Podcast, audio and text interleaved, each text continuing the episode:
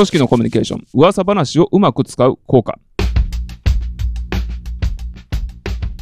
全くのデタラメやデマとして扱われがちな噂。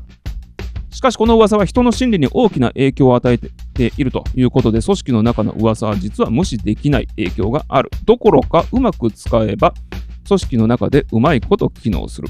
パーデュー大学の心理学者、ハワード・ワイスとテキサス A&M 大学のジェームズ・ショー。あることを聞かせるのに2つのパターンを用いて比較しました。噂話としてあることを聞かせる。それから直接的な説得としてあることを聞かせると。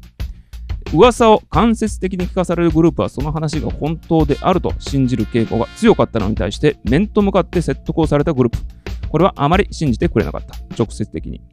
えー、説得されたグループはあまり信じてくれなかった。これらを意図的に使うならならば、自分たちの伝えたいメッセージを公に流す前に、社内の中で意図的に SNS とかあるいは噂が流れるような仕組みを作って、流れていく時間を使って雰囲気を調整するということがあります。良い噂を流すときに有効です。うちの会社が今取り組んでいるプロジェクトがすごく好調らしい。来期はすごく、えー、いい業績が見込めそうだと。まあ、こんな内容を噂話として流すのは良さそうです。以上です。